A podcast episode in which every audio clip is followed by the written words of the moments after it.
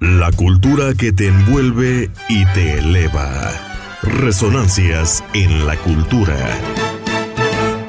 Soy Nora Reyes Costilla en el espacio más chulo de la radio en México, la historia por gusto. En años anteriores he recibido muchos y muy lindos mensajes de parte de familiares y amigos felicitándome por el Día de la Mujer. Las redes sociales se llenan de piolines, corazones, ramos de rosas cintilantes en honor a mujeres valientes y arrojadas. Nos festejamos por ser una delicada flor o magnolias de acero. Pero a la hora de los moquetazos cotidianos, a la hora de resolver lo ínfimo, lo que nadie quiere hacer, ahí sí estamos solas. Nosotras mismas nos dimos con una piedra en la boca Exigimos ser iguales a los hombres cuando eso es física y genéticamente imposible. Las feministas nos pusimos rijosas y les impedimos a los hombres que nos abrieran la puerta del auto, que no pagaran nuestra cuenta del restaurante, que no nos dieran el lugar en la acera porque soy mujer y yo puedo. No necesito guajes para nadar. Y ahora ¿Con qué boca pedimos el primero las damas o el asiento en el autobús cuando venimos cansadas, con niños o con mandado? Cuando sabemos que trabajamos tanto como un hombre y que nuestra jornada de trabajo sigue en la casa. Nos quejamos del techo de cristal en el que vemos y comprobamos tristemente que un hombre gana más que una mujer porque el hombre lleva la responsabilidad de mantener un hogar como si una trabajara por hobby o por salirse de su casa. Y lo triste es que a esos hombres que a veces nos manosean o nos dicen piropos insultantes, a esos hombres que son desconsiderados con nosotras, nosotras mismas los hemos educado para que sean así, diciéndoles a nuestras hijas, atiende a tu hermano que viene cansado. Él sí puede salir porque no trae niños a la casa. Si te pegó es porque tú lo provocaste. Ay, pero si lo estabas pidiendo a gritos. O les contamos cuentitos de mujeres débiles que resuelven sus problemas echándose a dormir o trabajando más duro para ver si así sí nos quieren, como la Bella Durmiente, Blancanieves o la Cenicienta. Pero aparte de felicitar a las mujeres de mi entorno, ¿qué he hecho yo para empoderar a otras mujeres? A las señoras de servicio en mi casa las trato con el mismo comedimiento que tengo para mis conocidas. Les doy de comer con calidad y les pago digna y justamente. Impulso a otras mujeres a superarse.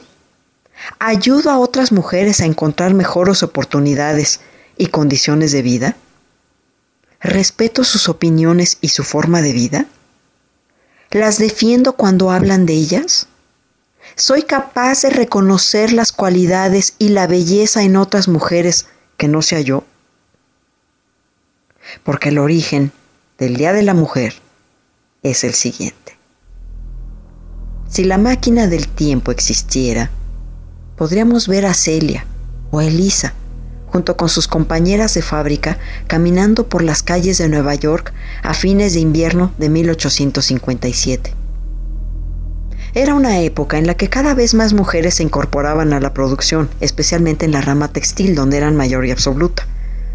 Las extenuantes jornadas de más de 12 horas, a cambio de salarios miserables, sublevaron a las obreras de una fábrica textil neoyorquina, que salieron a reclamar por sus derechos. Pedían jornadas de 10 horas y un tiempo para poder dar el pecho a sus hijos. Era el 8 de marzo y las manifestantes fueron atacadas por la policía.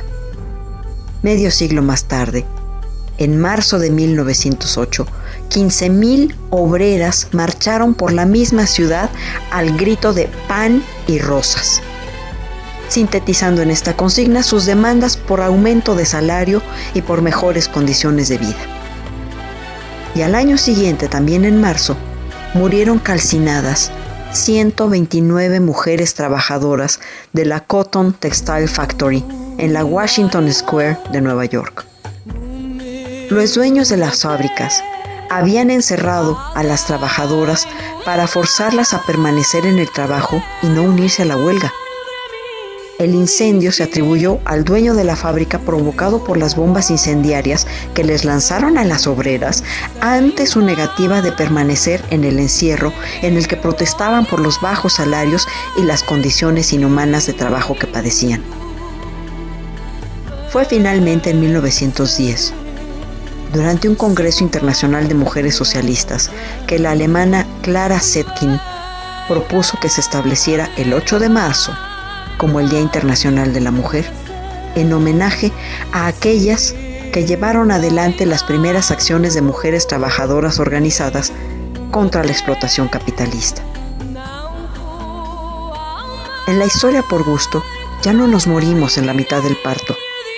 Los atendemos y los cuidamos de su músculo cerebral porque sí les creemos que lo usan y lo aprovechan. Síganos en Facebook y recomiéndenos con confianza y felicítense entre mujeres.